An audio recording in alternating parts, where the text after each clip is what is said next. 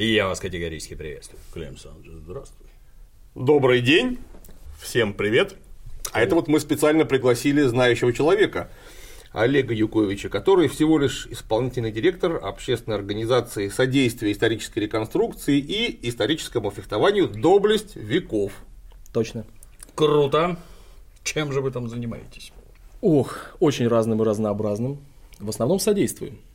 Ну и, конечно же, как в отдельное направление, и, наверное, одно из важнейших для нас, мы выделили исторический средневековый бой, о коем я сегодня предлагаю и пообщаться.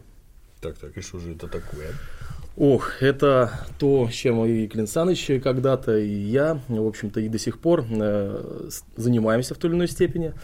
Э, в простонародье, конечно, это называют иногда «бей людей железной палкой», но мы же для себя это выделили прямо в отдельное направление, в спортивное направление состязаний, э, так называемые полноконтактные средневековые бои, э, где спортсмены, облаченные в полные металлические доспехи, сражаются по различным правилам. То есть это уже международное направление, в общем-то, которое мы активно развиваем и популяризируем. То есть бьете людей железной палкой уже на профессиональной основе. Да, ну у этого есть целая история, то есть глубокие корни, и, в общем-то, э, сейчас я думаю, что мы как раз, наверное, и вспомним. Клим Александрович, с чего же это все начиналось? Да начиналось все как обычно. Началась историческая реконструкция, а историческая реконструкция, в частности эпохи Средневековья, отличалась от всей остальной, например, про Древний Рим, про эпоху Наполеона, про Вторую мировую войну натурализмом. Потому что на Вторую мировую войну, ну, вы понимаете, невозможно стрелять друг друга настоящими пульками, потому что друзья быстро кончатся. Поэтому там все только имитация звуковая. То же самое на эпоху Наполеона. Ну, нельзя никак в пушку зарядить ядро. Но вот очень хочется. Но УК РФ воспрещает. И опять же, друзья быстро кончатся. Поэтому никак невозможно у них там организовать деятельный контакт и реконструировать, так сказать, боестолкновение в полном смысле слова. А так как средневековье обладает таким бонусом, как защитное снаряжение серьезное, и возможностью не точить оружие, превратив таким образом его из холодного оружия в макет холодного оружия, а оказалось, не только можно, но нужно и приятно друг друга лупить. Чем все с удовольствием и занялись. Сначала просто лупили, в основном на показательных выступлениях, там типа День города Химки, угу. 50 лет Ломоносовского района, приезжаешь туда, так как там народное гуляние, там 90 какой-нибудь третий год, все квасят, естественно, с удовольствием, ну, какие-то рыцари бегают, и друга лупят железными палками, всем очень нравилось. А потом и нам это понравилось, надоело ходить на показухи, решили, наконец, собираться отдельно, собирать, так сказать, джентльменов, и выяснять, кто же лучше друг друга лупит железной палкой. Потому что на показухах все ясно. Есть хорошие русские и плохие немцы. Угу. И плохие немцы, естественно, всегда проигрывают. А вот решили организовывать состязания. Турнир. Это, конечно, неправильное название. Чисто современное. В средневековье оно так не называлось. Потому что турнир это в первую очередь конное мероприятие. Про лошадок мы уже разговаривали неоднократно с Дмитрием Савченко. Вот пешком же тоже интересно, потому что на лошадь далеко не каждый может себе позволить сесть, а пешком более-менее все ходят. И вот у нас стали организовываться турниры. Они проходили как отдельно, то есть в виде именно спортивных состязаний, то есть куда собирались люди именно только подраться. Например, мы вот устраивали там, год за годом проходило такое замечательное мероприятие под названием «Зима». Зима там, 1998, зима 2003. То есть, понятное дело, зимой, в районе 23 февраля, мы собирались в городе Ленинграде и лупили друг друга нещадно, выявляя, кто этим занимается лучше, подсчитывая очки, то есть это было чисто фехтовальное действие. Но это фехтовальное действие всегда было строго подчинено требованиям исторической реконструкции. То есть, если ты выходишь на ресталище, ты проходишь историческую комиссию. Ну или ты уже настолько известен и популярен, что тебе не нужно проходить историческую комиссию, и ты сам историческая комиссия. Дембель. Да. Ну уж скорее не дембель, ну уж скорее Передембель. Товарищ прапорщик. Вот. И это было до определенной поры хорошо. Но оно переросло себя через некоторое время, очень долгое на самом деле время.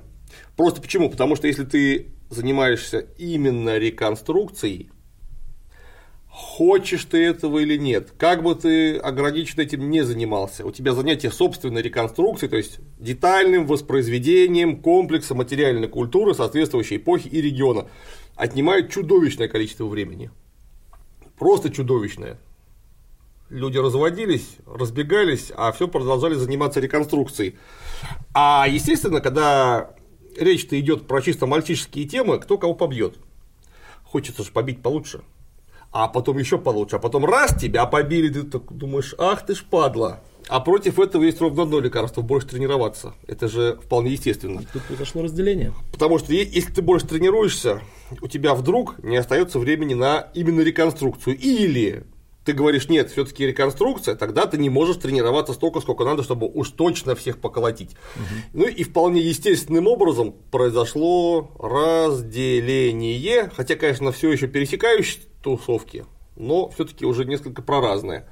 Где-то около 2008-2009 года оно так стало члениться, и теперь оно вычленилось. И тут был главный минус, который для спорта именно, для спорта, который был имманентен, то есть внутренне присущ движению исторической реконструкции. А именно, так как у нас главная это историческая составляющая, то показывали мы себя с лучшей стороны и показываем до сих пор на различных фестивалях.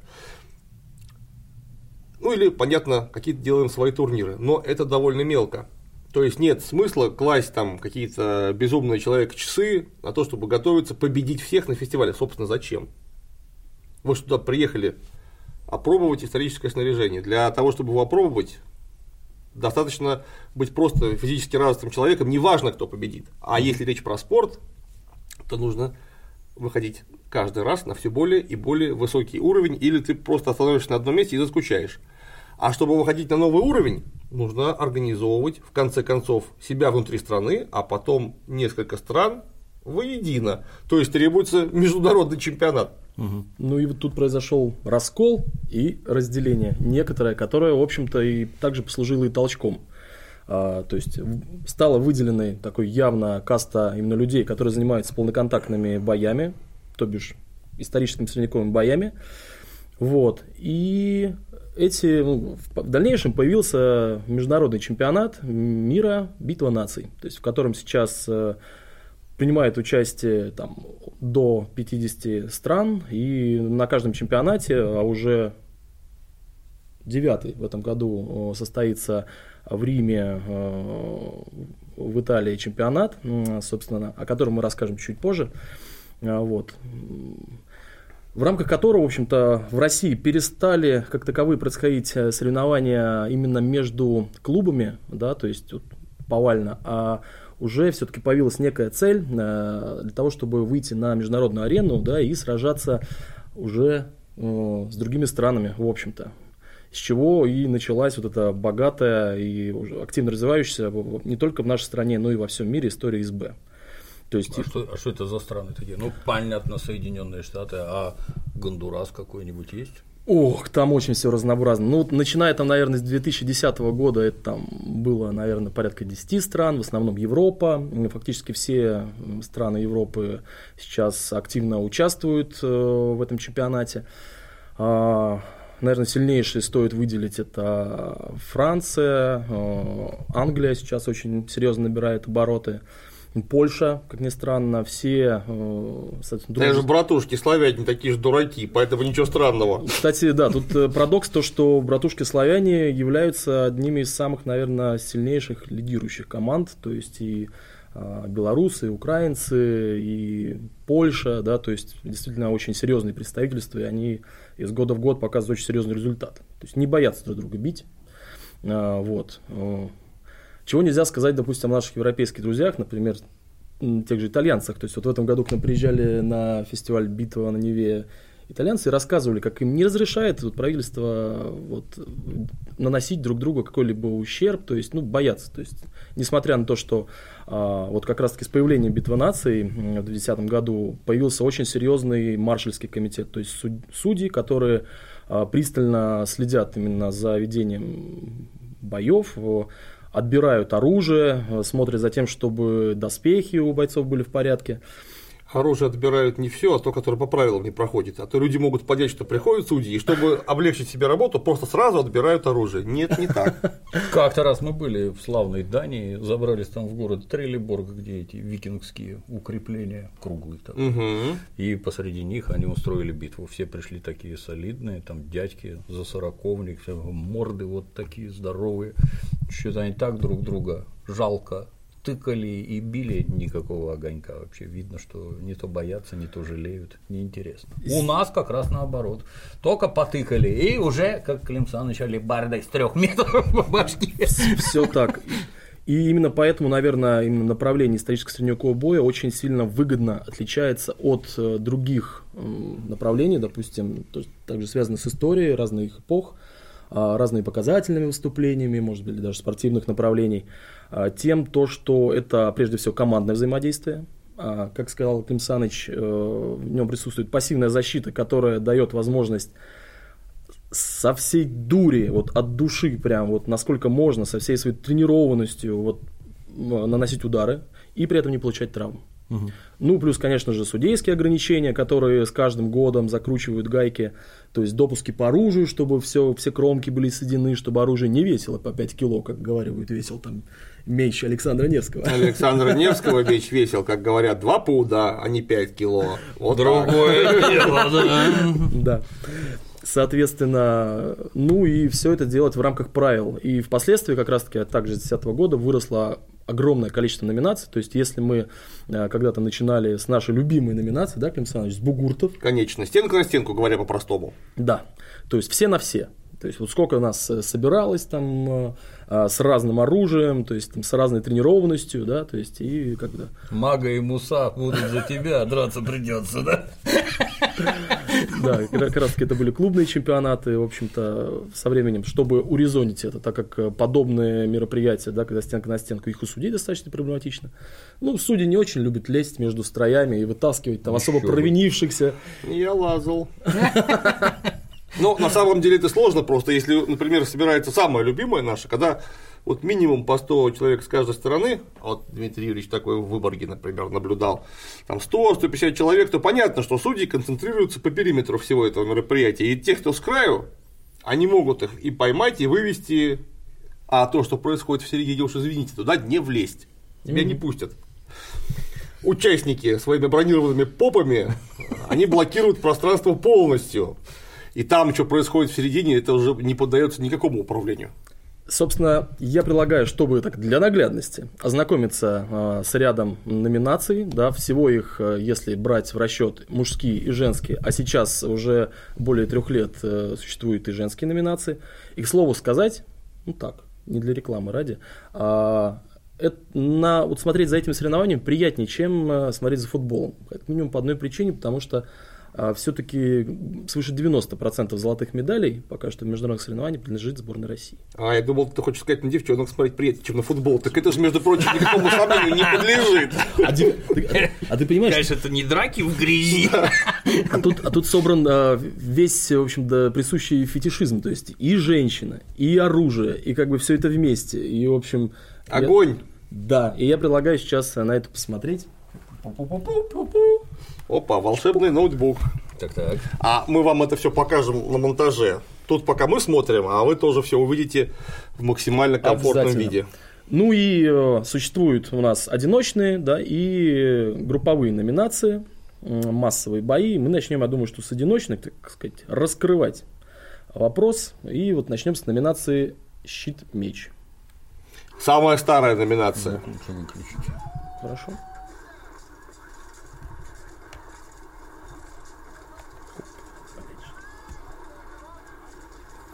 Ну, Клим Саныч, я думаю, что тут тебе слово. Чем же она отличается от всех остальных? Щит, меч, самая старая номинация, с которой, в общем, все начиналось, по сути дела, еще в начале 90-х. Ну, потому что это вполне комфортно. У тебя есть некая дверь, за которой можно спрятаться, есть палка, которой бить. Это интуитивно понятно.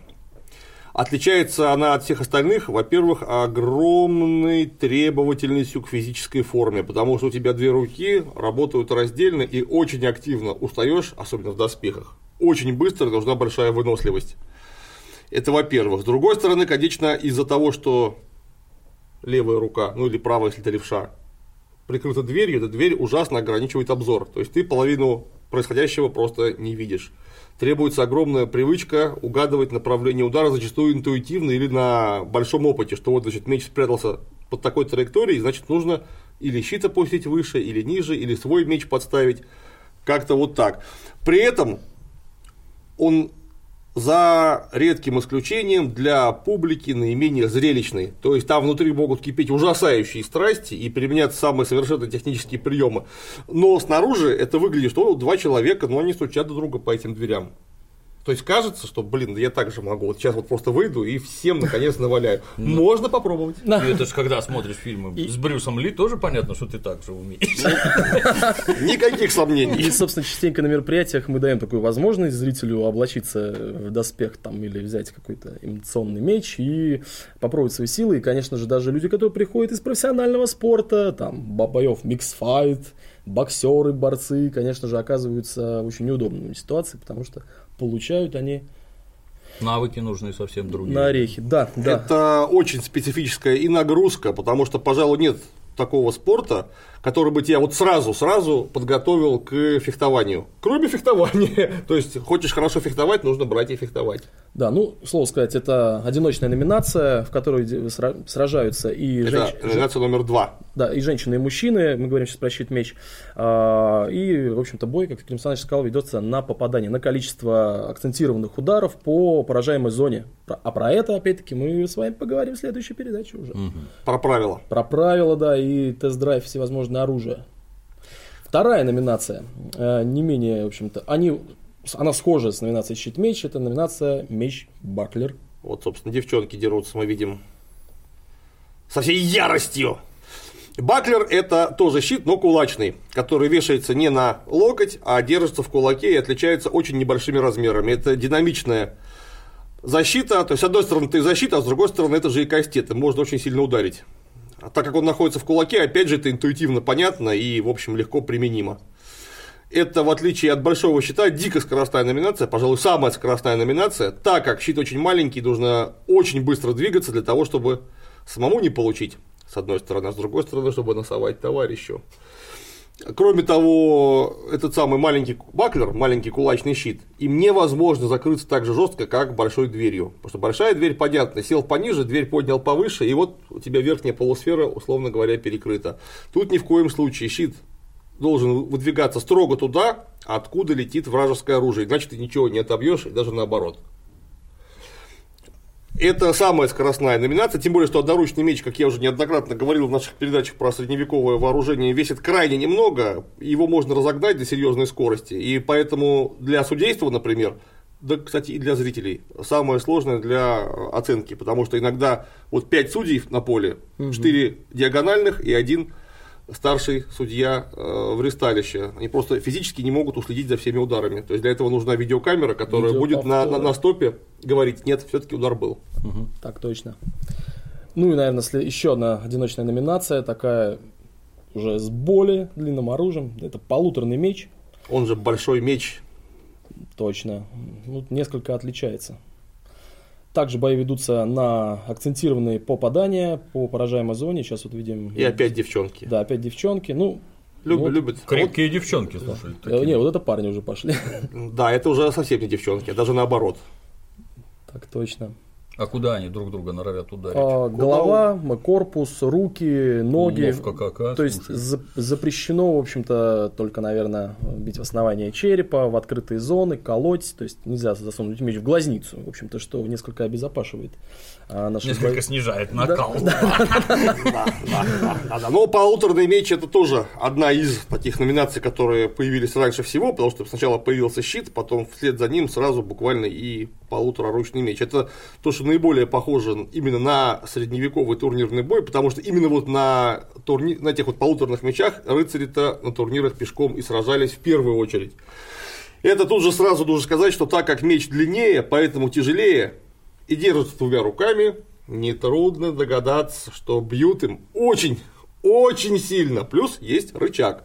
То есть со стороны, опять же, иногда возникает такое ошибочное заблуждение, ошибочное мнение, что вот смотрите, что он щелкнул, а что-то что за, что за чушь? Почему так слабо? Почему он не замахнулся от земли из прыжка и не впердолил по голове? Свертухи. Свертухи еще даже лучше. Еще даже лучше так, да. На самом деле наличие рычага в руках позволяет разогнать меч на очень короткой дистанции, а его ну, в полтора раза больше массы, чем у одноручного меча, э, доставляет массу неприятностей даже через доспехи при грамотном попадании, то есть если по голове треснуть под хорошим углом, под грамотным, в нужное время полуторным мечом, даже в хорошем шлеме очень сильно звенит в ушах. Это я по себе знаю.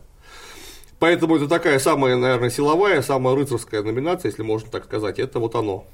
Ну, фактически Эгель забросил щит за спину и начал рубить с двух рук. Но Эгель рубил несколько не так. Эгель рубил вот так, потому что Эгель это 10 век, эпоха викингов, тогда таких мечей просто физически не существовало, и чтобы рубить с двух рук, нужно было взять один кулак, а на него положить второй кулак. Это тоже чего-то добавляло? Конечно, добавлял, второй кулак. Ну и вот у нас также существует дисциплина, а, которая очень интересным образом представлена на чемпионате Битва нации. Это так называемый триатлон. Это когда, вот, когда вы складываете все три номинации. Одиночные. есть, да, одиночный щит-меч, меч-баклер, а, соответственно, и полуторный меч. И бойцы, то есть лучшие бойцы а, от каждой страны сражаются со своими оппонентами на каждом оружии по очереди. То есть раунд на одном, второй раунд на другом и третий раунд на третьем. Крепкие. Это на самом деле безумная абсолютно затея, потому что она требует, каждая номинация требует своего вида подготовки, причем очень глубокой, потому что для счета нужны одни чисто функциональные данные, для баклера другие, как я уже сказал, более скоростные, для полуторного меча силовые данные очень большие нужны, и это все чередовать подряд, то есть переключаться сразу со счета на баклер, с баклера на полуторник, это невероятно тяжело просто физически, я уж про психологическую нагрузку вообще молчу. Получается, это поди зрелищно. Если хорошие бойцы, безусловно. Ну, как раз-таки в сборную страны попадают только лучшие. И там, конечно, накал страстей и те скорости, на которых сражаются бойцы, в общем-то, тот уровень, который показывают, ну, колоссальный. То есть можно, в принципе, на трибунах провести весь день и абсолютно не пожалеть. То есть, кстати, это касается не только э, международных чемпионатов, но также отборочных, кое проходят э, да нас, по всей стране. Ну, вот в этом году было в семи э, федеральных округах, э, соответственно, в том числе вот у нас в этом году первый раз прошел на Дальнем Востоке. Вот, и буквально вот э, на Меднях в эти выходные в Москве Центральным округом. Золотая длань. Точно. Назывался турнир. Вот. И все эти бойцы в скором времени в 23-24 февраля встретятся в Санкт-Петербурге. Э, в Ленэкспо. В Ленэкспо, точно, на фестивале военно-исторического движения «Реккон». То есть там будет представлено в целом порядка 50 номинаций различных э, фехтований на различные эпохи, но, конечно же, одной из самых таких зрелищных, ярких, динамичных, безусловно, будут ИСБ. Отборочные. Что, да, именно потому что оттуда там станет понятно, какие же э, команды у нас э, в конечном итоге окажутся в сборной России. То есть это 50 э, бойцов, мужчин и женщин, или больше 50. Короче, условно говоря, усиленный взвод. Да, усиленный взвод э, от сборной России, лучшие из лучших, которые будут э, представлять честь страны на международном чемпионате. Ну а следующая номинация это номинация Алибарда. И вот тут вступает в тяжелая артиллерия в ход. Так сказать, это кора... девочки? Это были девочки, вот это парни. Э, королева войны, кстати, в этом году на чемпионате битвы наций победил наш спортсмен, который наносил колоссальные удары. Мы его между собой даже прозвали Ладно, дали, дали, в общем, ему сказочное название э, Джонни Пес, в общем, который загонял просто в угол, вот, вот он как раз Агеев боец, загонял в угол всех своих оппонентов, просто нанося чудовищные удары. И действительно, то есть тут рычаг еще более увесистый, оружие достигает веса 2 килограмм. А, то есть, по сути, это топор на длинной палке, который, ну, при попадании, мало того, что мнет доспехи и вводит из строя бойца, ну и, конечно, психологически подобные удары тоже очень тяжело выдерживать. А зачем между ними цепь? А это вот как раз поэтому и назвали его цепной пес, потому что это барьер. Эта номинация тоже происходит из, строго говоря, средневековых рыцарских турниров, когда специально ставили барьер чтобы бойцы испытывали только умение владеть оружием и не лезли бороться. Потому что алибарда, в отличие от меча, имеет боевой наконечник на самом конце. Соответственно, все остальное занимает древко. И есть большой соблазн подойти поближе, чтобы элементарно не оказаться в точке размаха этой вот смертоносной штуковиной. Там обнять его за шею этим древком и начать с удовольствием обниматься. Визжащим клубком Да, прокатиться по да, полу. да, да, царапаясь и кусаясь. Вот, специально ставили барьер. Тут ставят немножко неправильный относительно средневековых требований барьер, а именно цепь, потому что цепь позволяет подойти ближе, отойти дальше, потому что она гнется. То есть, с одной стороны, наброситься друг на друга и, наконец, уже начать кататься визжащим клубком нельзя, а подойти поближе, таким образом поиграв в дистанции э, в чисто фехтовальном смысле, можно. Ну, это мое любимое, то, в общем-то, наверное, с чего я, э, вот мой основной вклад в АСП, это вот было вот движение а- алибардного этого боя, я это все начинал в свое время. А Дав- как- давно. Как прилетает-то? Прилетает безумно совершенно. Просто потому что алибарда это самое разрушительное оружие эпохи средневековья. Королева войны. Королева войны, да, потому что 2 метра, тире, там 2,10 рычаг, на этом рычаге килограмм железа, и вот дяденька весом в 100 килограмм, усиленный 20 килограмм, килограммовыми доспехами, он, взявшись за конец, разгоняет это, это дело и бьет в оппонента в понравившееся место. И, конечно, тут бывает это неоднократно все, кто бился на алибардах, знают, что грамотное попадание вот в такого 100-килограммового дяденьку, 100-килограммового дяденьку роняет на землю. Бывает так. Даже, даже без, собственно, нокаута, что он сознание потерял, а просто за счет инерции. Почувствуй, почувствуй себя кеглей. Кегли, да, да, да, да, да. Или этим самым гольфным мячиком. Ну и разумеется, когда таких э, товарищей работает несколько, а бывает то, что случайно оказываешься у стеночки, и к тебе прибегают несколько э, обладателей алибард, счастливые, в общем-то, и уделяют тебе свое пристальное внимание. Все вместе. Да, и одновременно. А если еще тебя кто-нибудь придержит, так чтобы ты ну, не падал сразу. Вот. Получается, ну, действительно очень жестко, больно. Но, к счастью, то есть действительно спасает в этом случае очень хорошая экипировка, кое уделяется наипристальнейшее внимание, то есть допуски до экипировки, то есть человека, допустим, с открытой шеей или там, суставами, с различными, там, с большим разрезом на лице уже не допускают. То есть Имеется На шлеме, виду большие шлем. глазные щели Да. смотровые. А, потому что, конечно, ну, просто опасно. Но, в общем-то, маршальский комитет подобные вещи ну, и упреждает. Ну и, конечно же, а, различные скругления. То есть нету острых или явно выпирающих частей, которые могут а, нанести э, травму сейчас у данного оружия. Вот, именно в нашем соревновательном направлении алибарда. А я вот всегда, когда такое смотрю, они же друг друга еще там древками дубасят, а вот по пальцам когда палка об палку как? Латная рукавица, именно рукавица, попадание палкой позволяет игнорировать. Страшно, когда на древке жестко зафиксированная рука получает удар железной частью. О, да. Вот это чревато травмой, даже несмотря на серьезные рукавицы.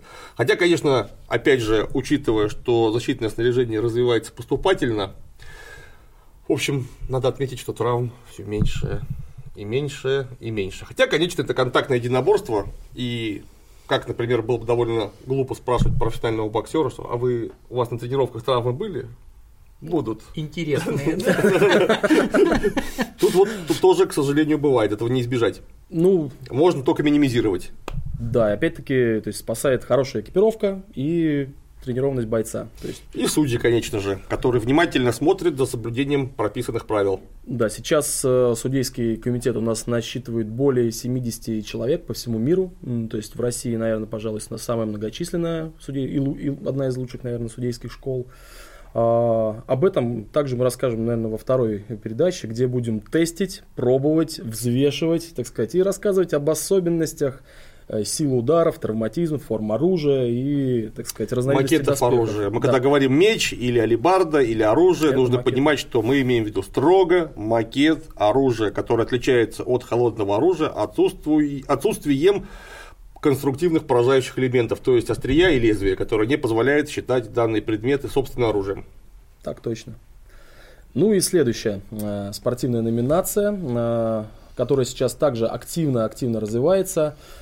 Это номинация, которая включила в себя полноконтактный, полноконтактное единоборство, то есть удары руками, ногами, щитом, мечом.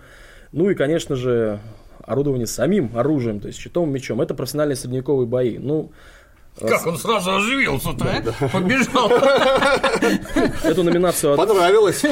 отличает от э, предыдущих то, что здесь уже разрешена, разрешены приборы борьбы, а, броски, удары ногами, руками, оружием, щитом и добивание. То есть это, скажем так, отличительная черта. Это, наверное, можно сказать, так чтобы зрителям было понятнее, это профи... миксфайт в доспехах.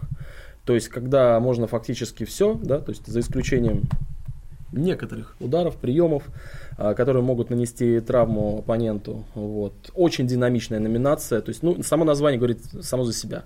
То, что это профессиональные бои, и в них участвуют только профессиональные, подготовленные спортсмены, мужчины и женщины. 18 а, плюс лет. Надо сказать, что все номинации у нас 18, 18 плюс плюс и 100 плюс. Да. И им тут еще шлемы мешают, а так бы, я думаю, они бы еще и кусались при таком накале озверения. Ну, мы работаем над кусающимися шлемами. Инженеры не дремлют. А, ну, а, что еще можно сказать, наверное, про эту номинацию? То, что она происходит в разных весовых категориях. Здесь, в отличие от предыдущих номинаций, там, щит-меч или алибарда, мы уделяем уже, конечно же, внимание а, прежде всего весу противника, потому что используются броски, борьба, угу. да, то есть и тут 20 э, килограмм разницы фатальная. Могут, скажем так, сыграть роль в, в поединке. Всего существует три весовые категории, но надо сказать то, что без вариантов интересно смотреть э, любую весовую категорию, да, то есть если в боксе можем сказать, что а, вот этот вот боец легковес, он сейчас будет очень сильно работать на технику, а вот этот боец тяжеловес, у него будет такой тяжелый, наносить очень мощные удары, здесь, конечно, это тоже присутствует, но, как показали последние года, то есть тренированность бойцов э, сказывается и все дисциплины одинаково динамичны. Везде удары очень жесткие. То есть первый раунд это традиционно всегда просто взрывной, как бы, ну, по всей классике спорта. И частенько бывает даже на чемпионатах, боях миксфайт можно увидеть э, бойцов, а, облаченных в доспех с мечами, потому что как раз-таки именно здесь вот проходит вот эта параллелька похожести э, вот на современные спортивные единоборства. И, в общем-то, Возможно, когда-нибудь это направление точно так же станет спортом, но до этого еще предстоит сделать очень-очень много. Очень интересная дисциплина, я всем советую, опять-таки, а, посетить как-нибудь, не постесняться. Смотреть можно, пробовать не стоит.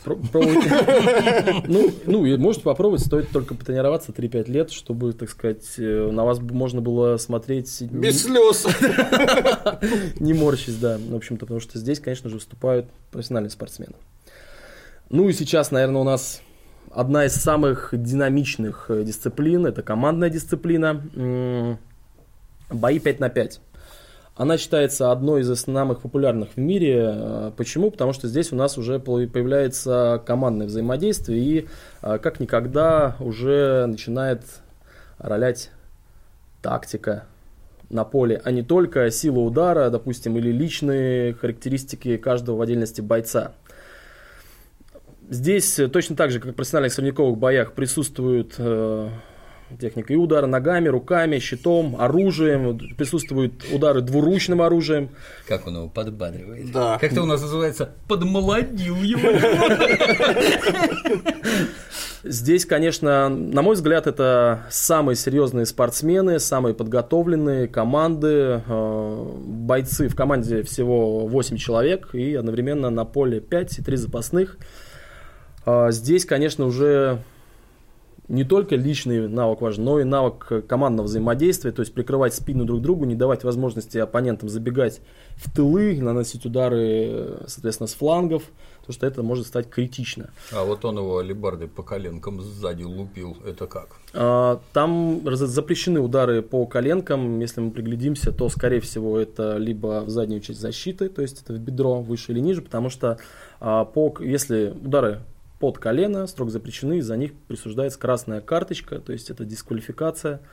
Э, очень жестко. Сейчас очень жестко к этому относятся судьи, судьи маршальский комитет. То есть, если вы нанесете противнику умышленно какой-то урон, то это может очень пагубно сыграть, э, сказаться и на вас лично, и на вашей команде, ну и, в общем-то, может даже на сборной. То есть... Выглядит зверски вообще.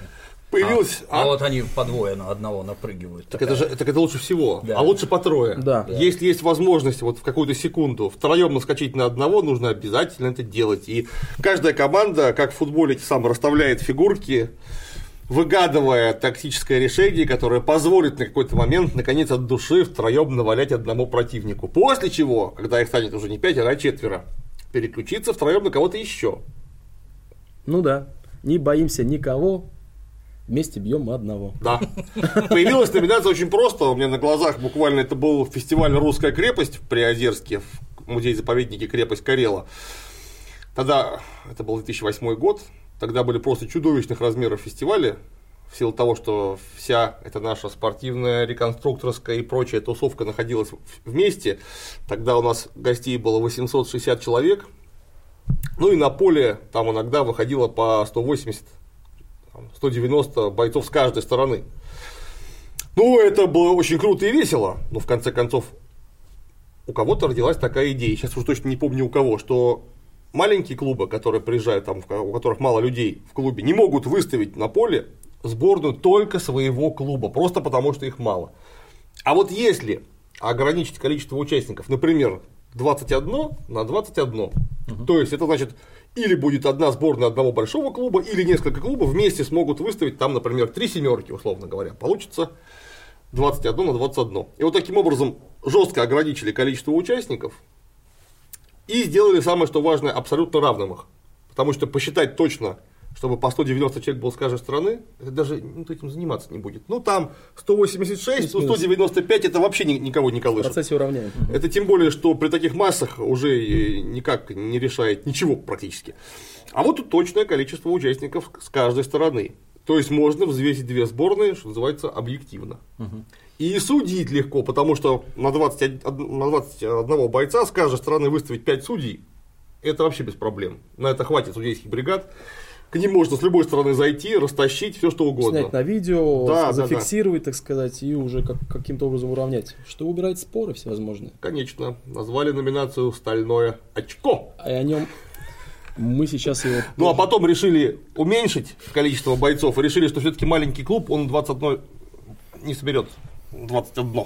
А вот 5 если клуб не может собрать 5 человек, то нафиг такой клуб вообще существует. Угу. Поэтому в конце концов 21 уменьшилось до 5. И так появились пятерки. Но 21 никуда не пропало. Так точно. И, собственно, битва наций чемпионат мира э, показал то, что номинация имеет право действительно на жизнь. Она прижилась во многих странах э, стала набирать обороты, то есть э, вплоть до того, что от каждой страны участвуют в чемпионате по три пятерки, да, и в России, в общем-то, один из самых, наверное, жестких отборов. То есть э, иностранцы частенько приезжают на российские чемпионаты, вот, то есть вот на последний как раз, который в Москве проходил, э, Кубок Динамо, э, приехало порядка 20 стран, участниц. То есть и они приезжают не то чтобы побеждать, а скорее за опытом. Хотя, конечно же, к победе стремятся, но в этом году все первые три места взяли российские команды. Собственно, коих мы в скором времени и увидим на международном чемпионате. Но это все легко объяснять на самом деле, потому что именно бугуртное полноконтактное движение, когда вот эта стенка на стенку, без всяких компромиссов, оно как массовое движение родилось именно в России, ну, шире говоря, в странах СНГ. Хотя, конечно, в первую очередь в России мы потом это разнесли по странам и весям. Может, реконструкция у нас появилась средневековая раньше всех – ну и бугурты массовые начались тоже раньше всех. И у нас просто есть гигантский опыт, то есть есть люди, которые там по 20 лет уже воюют а некоторые уже просто воевать не могут в силу того, что они уже не 20, а 30 лет в строю. Только учат. Ну да. Они тут подучить могут грамотно. То есть уже и тренерский состав есть, и, собственно, есть старослужащие, и есть, так сказать, молодое поколение, которому можно передать знания, умения и звездюли. Чтобы совместно творить зло потом. Поделиться приехали опытом. Ну и хочется сказать то, что, наверное, и в России появились э, самые первые программы именно по обучению бойцов, то есть разные школы, разные залы, клубы э, начали пробовать различные тактики, техники, ну, знаете, как, как у кун- в кунг-фу разные школы. А, вот. Удары слабые. Удары скучные, защита неинтересная. Вот, и сейчас это ну, сформировано уже в целые обучающие программы, то есть и теперь процесс обучения молодого бойца занимает э, значительно меньше времени, то есть а и сильно в рамках этого снижен травматизм. То есть, что, в общем-то, дает все перспективы к развитию именно официального вида спорта. Осталось дело за стандарти- стандартизацией вооружения. Ну и следующая номинация, как раз про что говорил Клим Саныч, это номинация 21 на 21, или в простонародье говоря, стальное очко. Вот мы сейчас видим э, командное взаимодействие сборной России против сборной Америки. Сборная России вот в белых налатниках. А, Американцы полосатенькие. Да. Ну, это, кстати, очень интересно. Как раз Трудно понять, кто кого. Но тут уже понятнее, да. Здесь, в общем-то, в отличие от 5 на 5, подключается как раз королева войны Алибарда, очень активно используется, потому что здесь она действительно имеет вес, потому что и, и строй здесь имеет также вес, в общем-то. Народу много. Народу Это много. фактически уже почти привычный реконструкторам бугурт. Заканчивается относительно быстро. То есть в реалиях все еще быстрее заканчивается? Нет, в реалиях это никогда не заканчивается быстрее, просто потому что э, чисто реконструкторские бои, они отличались от спортивных наличием разрешенных уколов. Наличие уколов, в первую очередь древковым оружием, меняет картину боя кардинально. Тут вот можно, как герой, броситься на врага, прям его схватить, ударить его шлемом по голове, там, не знаю, сделать подножку, побежать дальше или упасть героически кому-нибудь под ноги, и ты будешь молодец. Если получится. Ну, нет, я об этом и говорю, если получится. А когда есть разрешенные уколы, и народу не 21 человек, а, скажем, хотя бы 42, вот тут мы видим, люди стоят довольно разрозненно, чтобы иметь маневр. В этом случае люди, наоборот, ст- становятся относительно плотно и во все стороны ощетиниваются алебардами. И вот на эти острия, даже затупленные там по самой неболусе, за- закругленные, гуманизированные, как мы говорим, эдак с размаху прыгнуть, конечно, можно попробовать. Ну Вот, но тут каждый сразу вспоминает школьную программу физики. Он понимает, что значит сейчас тебя будут тыкать, а ты своей массой и разгоном еще и поможешь им тыкать. Насадиться, да? То есть еще и на- под, поднасадишься. Ну и на самом деле элементарно, когда хотя бы три алибарда смотрят э, в одного героя, мы таких называем человек торпеда.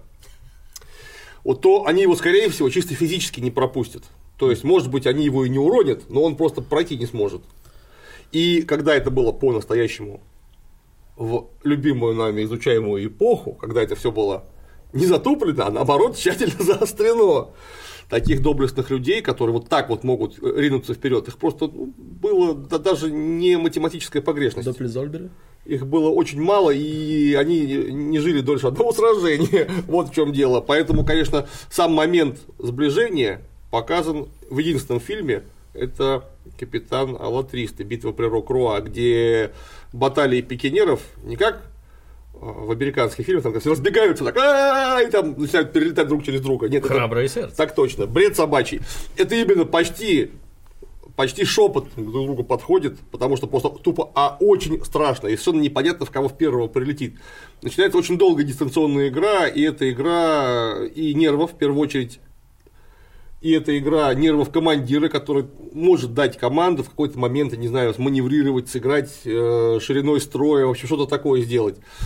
И очень специфической подготовки, потому что она ничего общего не имеет с подготовкой, которую э, пропагандируют э, спортсмены, в силу того, что, опять же, это никакого маневра индивидуального, он тебе просто не нужен. Наоборот, чем ты будешь ближе к товарищу, чем гуще будут эти древки, тем ты целее будешь. И Но тут... зато это не зрелищно, по всей видимости. А, ну, это... это травматично, очень, очень, очень травмоопасно, потому что укол даже, ну, можно, не знаю, назвать там арматурой тупой. То есть может, в принципе, при должной подготовке, подготовка весьма и весьма высока на уровне, а, может нанести очень серьезную травму. Поэтому... Ну, тут требуется еще более серьезные допуски по снаряжению. Тут должно быть все защищено. Э, ну, опять же, чего не было в средние века. Угу. Зачем им это было надо? Они там жили по 25 лет. Господи, что тебе беречься? Ну, да, здесь же, чтобы также подходить под спортивные стандарты, под международные стандарты, э, было принято решение именно упразднение колющих ударов, да, именно а, в сторону рубящей техники. И, в общем-то, мы видим а, результат на видео, то что это, как правило, очень, если в случае алибард или мечей, то есть это амплитудные удары, а, мощная именно рубящая техника, которые направлены на то, чтобы врага срубить, в общем-то, а не проткнуть. А вот супостат упал, это все? А, да. да, бои здесь ведутся, в общем-то, до падения. И это важно, то есть человек умер, если он коснулся тремя точками земли. То есть до этого момента вы с противником, с оппонентом можете совершать абсолютно любые действия, бить его, пытаться бросить, толкать, я не знаю, бить вместе, бить поодиночке, сдерживать на себе там несколько врагов, зная, что сейчас твои парни в большинстве, ты страдаешь, но ты страдаешь за команду, за всех, то есть и на самом деле там бывают настолько героические и совершенно эпические подвиги, то есть в особенности, когда, а, допустим, дело ближе к финалам и э, на поле выходят действительно подготовленные, сильнейшие команды, накал стоит просто безумный. Лязг железа, я не знаю, на металлургическом заводе такого не услышите. Вот. Э, адреналин. Я пытался в прошлом году комментировать прошлый чемпионат битвы наций. Вот в финалах не могу, никак. То есть я там... Только выть можно. Тяжело дышать и периодически ахать и охать. В общем, потому что накал стоит именно по адреналину совершенно безумный. Тестостерон льется на песок ведрами. Ну да. То есть тут прям настоящий колизей, хлеба и зрелище. Вот, ну, Конечно же, эта номинация зрелищная именно потому, что здесь подключается у нас древковое оружие, как я уже говорил, и, и народу много. И народу много, да. Тут и есть возможность уже пободаться. То есть, если даже там потеряли одного, двух, трех человек, это, скажем так, еще не критично, еще можно перетащить. Вот. Соответственно, в боях 5 на 5 это зачастую уже решенный исход поединка. Как-то так.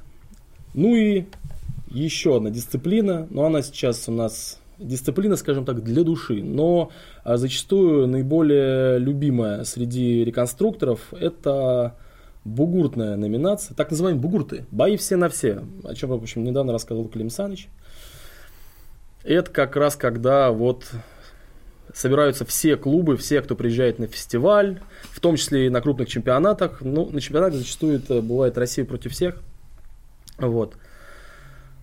Вот, собственно, что мы сейчас и видим. Сборная России выходит всем своим составом и сражается против сборной солянки всех стран.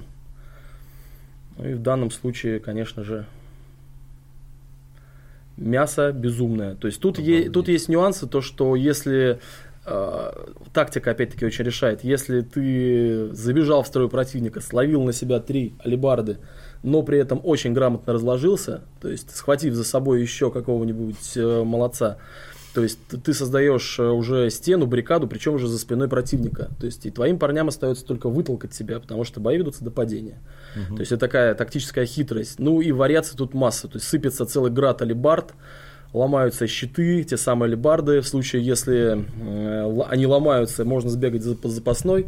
Вот как раз-таки в стародавние времена, в году 2005 в Выборгском замке, как раз ребята и рассказывали. То есть в узком коридоре, когда встречалось там по две сотни человек с каждой стороны, то есть за бой можно было сменить по три оружия. То есть ты пошел, подрался, сломал или потерял оружие, пошел до следующего. Поднимать оружие нельзя, опять-таки из э, соображений безопасности. То есть ты за, за ним можешь наклониться, и тебе в это время... Уже не разогнуться. Нахлобучат. Да, нахлобучат, то есть это опасно. Вот. Но дисциплина, конечно же, наверное, такая. Одна из самых интересных. Здесь уже можно, могут участвовать и не только профессиональные бойцы, а, так, скажем так, любители, коих, в общем-то, у нас также в достатке. Сейчас счет, наверное, идет уже на тысячи. Такое. У нас зарегистрировано было как раз в стародавнем 2005 году, хотя какой он к черту стародавний, это 95-й стародавний, а 2005 это позавчера было, считай. В 2005 году на центральном нашем реконструкционном портале было зарегистрировано 22 тысячи участников. Вот. Ого. Ну, это, конечно, далеко не все воюющие, потому что там и мастера, которые делают и те же мечи, керамику, украшения, и девчонки, которые шьют и просто любят тусоваться красивом. Ну и, собственно, бойцы. Сейчас, конечно, их гораздо больше, я даже уже затрудняюсь сказать, сколько. Мгм. Так, ну, наверное, с номинациями-то у нас все. Собственно, вот именно в этих дисциплинах, сра- основных дисциплинах существуют, наверное, еще по ра- разные по степени одоспешности, наверное, это бои там на 15 век, но они уже не имеют а, никакого отношения к историческому средневековому бою, то есть если мы говорим о именно спортивных состязаниях, то именно полноконтактные бои, СБ, вот представлены с этими семью дисциплинами. Ну и, конечно же, женские номинации также идут отдельно. Пока что номинации 5 на 5 мы еще не видели женские по причине того, что... Девок не хватает. Но, насколько я понимаю, в этом году мы уже увидим а, номинации как раз-таки 5 на 5. э, 3 на 3 девчонки дерутся. Девчонки 3 на 3 дерутся, да. Увидим номинации в этом году 5 на 5. И надо сказать то, что у девочек, в отличие просто терпение, вот этот напор э, совершенно колоссальный. Они совершенно остервенело бьются, очень упорные, совершенно невероятно. То есть э, участие девушек было в свое время встречено, наверное, скепсисом небольшим, потому что девушкой с оружием как-то странно, но девчонки доказали, в общем-то, то, что они могут, умеют.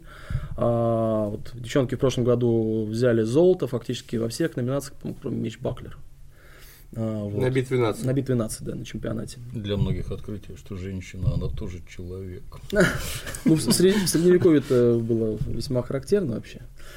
Но В смысле, такой вопрос? Да. Типа, а точно человек?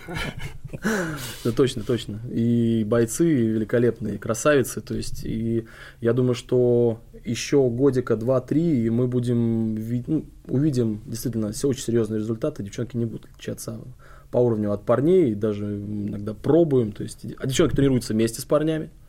Я думаю, что мы в одной из передач э, также увидим одну из представительниц прекрасного пола, спортсменку ИСБ, одну Из чемпионской среды. из чемпионской среды, да, у нас э, в передаче, у вас в передаче, да.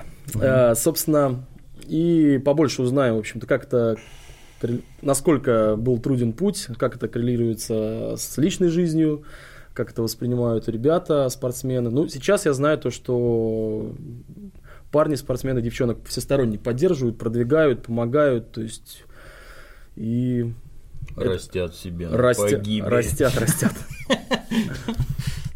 Вот. А молодая смена растет? Молодая смена растет. и- Плодится ли реконструктор в родной стране? Да, и очень способствует этому дисциплина, которая введена, выведена, точнее, достаточно недавно на международный уровень, э, так называемый HMB Soft, или и исторический средневековый бой для детей. HMB это Historical Medieval Battle. Точно. Или Historical... А, все правильно, Historical Medieval Battle, да. То есть ИСБ. Исторический средневековый бой. Э, Собственно, дисциплина это помогает э, молодым спортсменам как раз-таки без э, травм каких-либо по программам э, добиваться своих спортивных вершин. Потому что мы, когда начинали, э, бывало, что сходились просто в парках на, с черенками от лопат, то есть э, без какой-либо подготовки, ос- особой сильной защиты. И занимались черенкованием. В нашем детстве это не называлось реконструкцией, когда с черенками от лопат.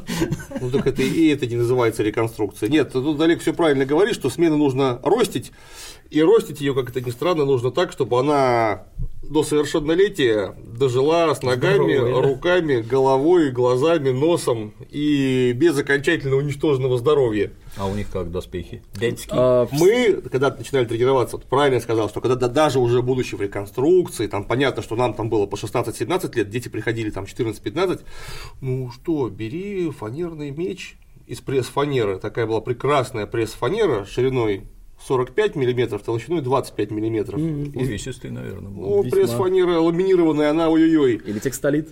Текстолит потом появился. В 94 году, знаешь, никакого текстолита еще практически ни у кого не было. Потом тек- вырезанные из текстолита мечи, ну они же лупят, ну чуть-чуть немного не так, как железные. Так как нормальной защиты нету, а бить уже хочется. Ну и годам к 14 мальчик может очень сильно уже ударить своего друга. Ну, в общем, подготовка была, конечно, очень эффективная, но предельно кровавая. Это при работе с детьми, тем более на официальном уровне, категорически недопустимо.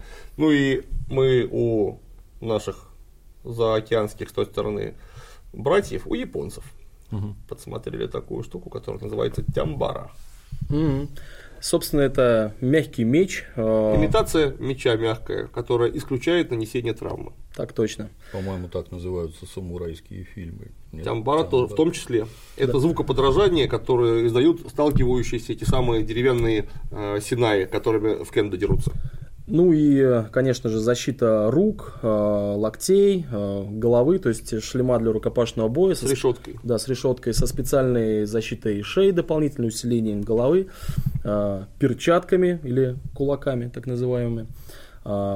Уже с унифицированными на данный момент щитами, да, то есть Sport у нас сейчас производит снаряжение для ИСБ, для Детского СБ. Для детского СБ. Ну, кстати, для взрослого тоже. Спортсмены великовозрастные с большим удовольствием отрабатывают э, все основы, удары, броски на мягком снаряжении и потом уже переносят на сталь, что также минимизирует травмы.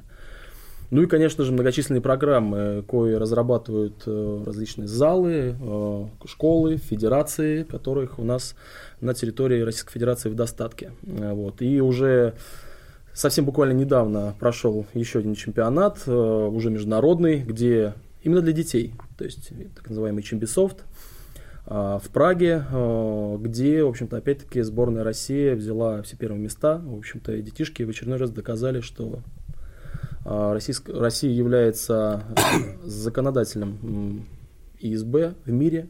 Сейчас, конечно же, уже, уже это не та ситуация, как пять лет назад. А, сборные различных стран показывают очень серьезный уровень. То есть, и если там 5 лет назад а, мы еще рассуждали о том, кто же войдет в пятерку там, или хотя бы в десятку, то есть боролись там за какие-то такие там места, а, то сейчас уже начались такие легкие качели. То есть уже стало интересно смотреть. То есть сборные стран очень серьезно набирают темпы, тренируются, тренируют своих бойцов. Там Например, американцы там вывозят профессиональных военных, регбистов, то есть в команде огромные совершенно ребята, то есть и с тренировкой соответствующей, и в доспехах а, очень качественных, то есть это, кстати, тоже один из немаловажных а, факторов, в общем-то, в развитии данного спортивного направления, что появилось огромное количество кузнец всевозможных, да, и часто спрашивают реконструкторы, а сами ли вы делаете свое снаряжение? Раньше делали сами, да, Клин Саныч? Да очень часто. Вот. И похоже это было на разные ужасы, то есть, ну, не то чтобы ужасы, но у всех по-разному. У всех, у, у всех, у всех по-разному, все правильно, вот. Я вот года с 95-го в ужас ни разу не был одет. Так, для справки. Ну, потому что историю учил, а тогда еще интернет не был столь развит, да, и э, как сейчас нельзя посмотреть, не было возможности насмотреться источников э, каких-либо на снаряжение, то есть сделать так же, а тем более не было методик по изготовлению. Сейчас же это все в открытом доступе, и абсолютно свободно можно купить себе комплект э, бойца ИСБ, то есть фактически который по внешним своим характеристикам не сильно отличается от за, за, нек- за исключением некоторых конструктивных особенностей. Ну, мы по поводу снаряжения будем отдельно да. говорить. Тут нужно сказать самое главное, что снаряжение для ИСБ, оно для ИС, в общем, в кавычках, оно главное для Б, чтобы, то есть для боя, то есть чтобы человек имел максимальную степень безопасности, потому что это в первую очередь спортивное состязание. Спортивное состязание подразумевает, что из этого спортивного состязания неплохо бы вернуться к семье. Еще и здоровым. Да, вернуться на своих ногах и продолжить свою карьеру в спорте. И так там нагрузки запредельные на организм. Поэтому нужно, по крайней мере, то, что тебе товарищи преподносят, минимизировать. Поэтому там любые требования историчности немедленно проигрывают требованиям строгой безопасности. То есть, если нужно, например, а, там, больше защитить лицо, Туда поставят какой-нибудь современный элемент, который к истории, строго говоря, вообще никакого отношения не имеет. Но зато будут целые глаза, нос, рот и все остальное. Шею за- закрыть. Закроют шею скрытой дополнительной вставкой или открытой какой-либо вставкой. Ну, сейчас... ну и так далее. Соответственно говоря, пальцы, которые очень сильно страдают при полноконтактных боях, ну, одеть сейчас ВСБ, например, э, реплику средневековой перчатки, скажем, 14 века с раздельными пальцами, это почти немыслимо, потому что ты очень быстро эти пальцы сломаешь. Есть, есть они. Ну нет, есть, конечно, но к тому, что это уже все меньше и меньше. Зато активно используются имитации закрытых э, рукавиц, которые тоже, в общем, сразу вот видно, что это э, к реконструкции, строго говоря, отношения никакого не имеет. Но опять же, если у человека есть сборная, которую нужно провести там 20 боев за 3 дня, а у тебя капитан сборной расы со сломанными пальцами на, на обоих руках, и он уже не будет соревноваться в ближайшие полгода. Это недопустимо. Ну, тут как? Изначально действительно был скачок в сторону оптимизации всех э, доспехов, внешнего вида, то есть ну, люди на счетах начали рисовать покемонов, различных персонажей и прочее. Сейчас же э, существует исторический комитет, отдельно, в особенности на международных чемпионатах. И, э, соответственно, в рамках региональных отборочных мы все больше и больше закручиваем гайки. Все больше и больше уделяется внимание достоверным, хотя, хотя бы видимости, да, что понятно, что мы не можем взять металл, выковать его там сначала в лист, потом пытаться из него как-то там пладенерством превратить его в доспех. А, методология и, в общем-то, материалы иные, нежели были в Средневековье. Но сейчас все-таки шаг за шагом мы уходим в сторону улучшения внешнего вида прежде всего. Чтобы наш зритель, а, чтобы не терять вот как раз-таки тот самый дух истории, средневековья, и чтобы зритель, который приходит э, смотреть на чемпионаты, смог э, не только увидеть спортивное действие, но еще в нем хоть немного погрузиться в дух средневековья. Вот. Что еще? А, ну и хочется сказать то, что посредством развития а, то, что мастерских всевозможных, э, которые производят доспехи в разных странах мира, а, сейчас стало очень доступно, и, допустим, собрать себе доспех рыцаря, это примерно то же самое, как, например, не знаю, собрать себе комплект для кайтсерфинга или профессиональный комплект для сноуборда. То есть, в целом, это... То есть, это просто можно собрать. Это гигантский плюс, просто потому что раньше даже если у тебя очень вдруг так получилось, очень много денег, это вообще ничего не значило. Ну, в общем, да. Потому что не было никакой гарантии, что ты сейчас придешь к мастеру, если ты его вообще нашел. Дашь ему денег, а он тебе потом да, сделает что-то такое, что ты просто потом держишься за голову, думаешь, господи, а что это вообще? Что это, что это за объект, который мне выдали? И ничего не сделать, потому что нельзя его послать и пойти к другому мастеру, потому что другой мастер живет, например, в Челябинске, а ты в Новосибирске. И до него ехать просто охренеешь. Померить.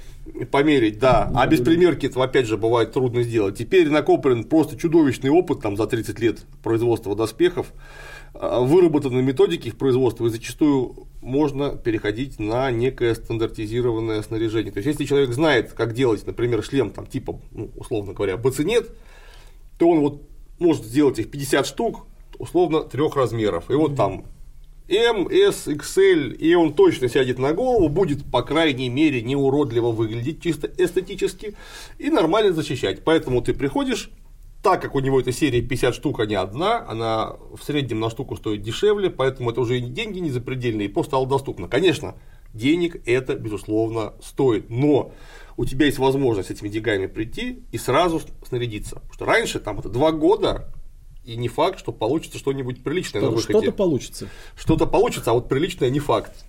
Тут опять же, где-нибудь Москва, Ленинград было хорошо, потому что тут были научные библиотеки, центральные музеи, в которых работали специалисты и могли подсказать. подсказать. Вот. Поэтому у нас, конечно, как говорят на Урале родственники мои, у нас от Питера все лет на 6 остается. Даже, даже и теперь. Тогда это было все еще хуже. Теперь есть возможность причаститься мудрости через интернет.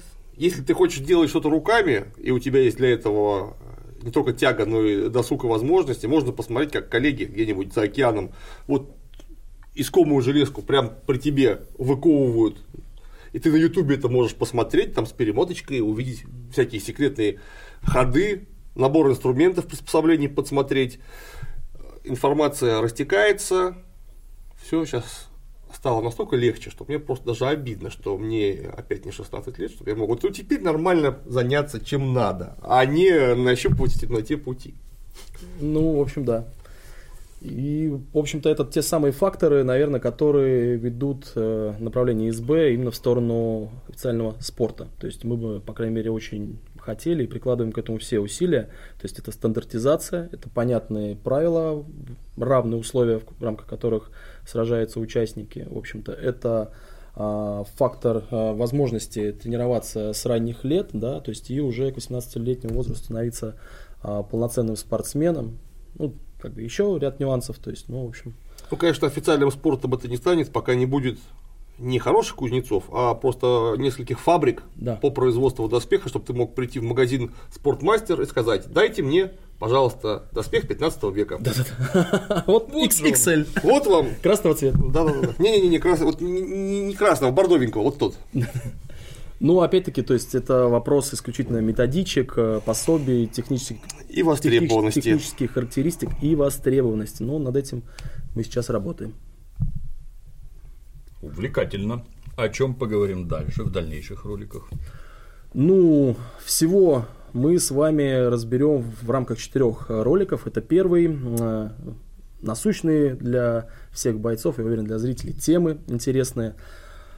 Про номинации, вообще какие виды номинаций мы уже поговорили. Э, Чуть-чуть про историю. Да, чуть-чуть про историю. Кстати, в следующем ролике мы чуть-чуть больше поговорим про историю, потому что мы будем разбирать уже э, виды э, снаряжения, оружия, различных Макетов оружия, естественно. Мы так для краткости. Я каждый раз Александрович, оговариваюсь. Спасибо. И да, я же всё в своих фантазиях. А, Соответственно, макетов оружия. а, Попробуем применить их на практике, а именно а, в соседней, можно так сказать, студии. Рассмотрим различные виды вооружения и попробуем... Тест-драйв, так сказать. Да. То есть посмотрим, какие степени увечья и прочее может, мог- могут нанести макеты вооружения СБ, то есть что, какие следы они ставят на доспехах, вообще из чего они состоят, как они одеваются, носятся, ну и так далее. Ну, конечно же, разберем а, правила с представителем маршальского комитета подробнейшим образом, чтобы а, всем нашим телезрителям стало понятно вообще, что же делают эти люди на поле и зачем они туда вышли. Э, разберем а, международную практику относ- относительно как раз допусков, вооружения, а, самые распространенные травмы, ну и так далее. Вот такие насущные, я думаю, что интересные вопросы. В третьей передаче мы с вами поговорим исключительно про международный чемпионат, потому что это как раз-таки будет накануне чемпионата «Битва наций», который, а, повторюсь, пройдет э, в этом году в Италии, в Риме. В начале мая, да? В начале мая, Третий, пятый. 4-6 число, э, на коем мы вместе с вами окажемся. Да-да. А, И вы, друзья, увидите прямую трансляцию с мест событий. Ну и, конечно же, прямо изнутри, из фактически из самых недр э, битвы наций, я уверен, что, что это будет интересное приключение, путешествие. Вот. Ну, в третьей передаче, конечно же, мы поговорим с чемпионами. Э, С чемпионами, а, победителями различных номинаций. В общем-то, расскажем, послушаем про тяжелую чемпионскую долю, вообще какими средствами это дается. А, Увидим не только чемпионов, но и чемпионок э, в вашей студии. А, Разберем э, всевозможные и расскажем про курьезные истории, ситуации, которые происходили на чемпионатах, каким образом э, страны взаимодействуют с друг другом, ну, в общем, кладези всевозможных интересных историй с мест событий э, со всех э, восьми чем- пред- предыдущих чемпионатов. Вечер офигительных историй. Да. И там, поверьте, есть что рассказать. Прямо я думаю, что каждый отдельный член движения нашего сможет вам поведать целый спектр. Их мы обязательно отберем самые лучшие и а, донесем. Неприличные. Да. Ну, совсем неприличные мы оставим в тени, но а, интересные будут, я уверяю вас. А, и, соответственно, четвертая передача это как раз-таки с места событий, как я уже говорил. Окунемся в самую гущу событий и посмотрим, чем живет, дышит э, битонация, пообщаемся с членами разных сборных, а, с судьями, с организаторами, с родоначальниками, ну и так далее. Оку- Окунемся, так сказать, в среду. В общем, нас ждут приключения. Увлекательно и перспективно. Спасибо, Олег. А, сейчас, Спасибо, Клим Саныч. Чего? Я забыл сказать еще.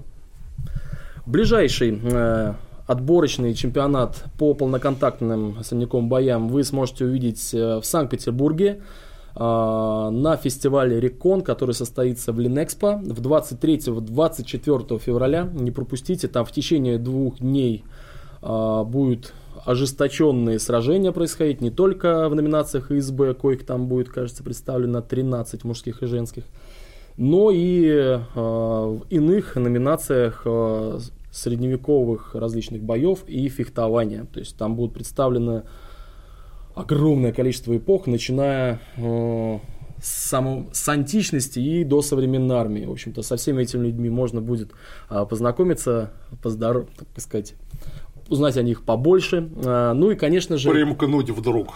Да, прим, примкнуть вдруг. А ну и, конечно же, Клим э, Саныч э, зачитает там лекцию, говорят. Да. Коротенько, часа на полтора. Да, коротенькую лекцию о чешуйчатом доспехе в Европе средних веков, вот от начала средневековья до его завершения. Так точно. Ну и... Потом можно будет в свободной форме пообщаться. И это немаловажно. Э, собственно, Дмитрий Юрьевич и Клим Саныч э, будут готовы пообщаться с фанатами. Я примкну их к их числу. А, можно будет позадавать вопросы, а, взять автограф на а, постерах, которые мы предоставим. Поэтому, друзья мои, не пропустите данное мероприятие, будет интересно. Ну а все истинные фанаты исторического средневекового боя, я думаю, что до встречи на чемпионате Битва наций 4-6 мая э, в Италии. Ну, для тех, кто не хочет ездить за кордоне, то милости просим на прямую трансляцию, в общем-то, с мест событий. Кое можно, я думаю, что будет увидеть как раз-таки на ресурсах Доблести веков и на сайте oper.ru. Спасибо, Олег. Спасибо, Клим Саныч. Спасибо, Олег. Спасибо, Клим Саныч. Приятно. Завлекательно, да. С нетерпением ждем продолжения. Спасибо. А на сегодня все. До новых встреч.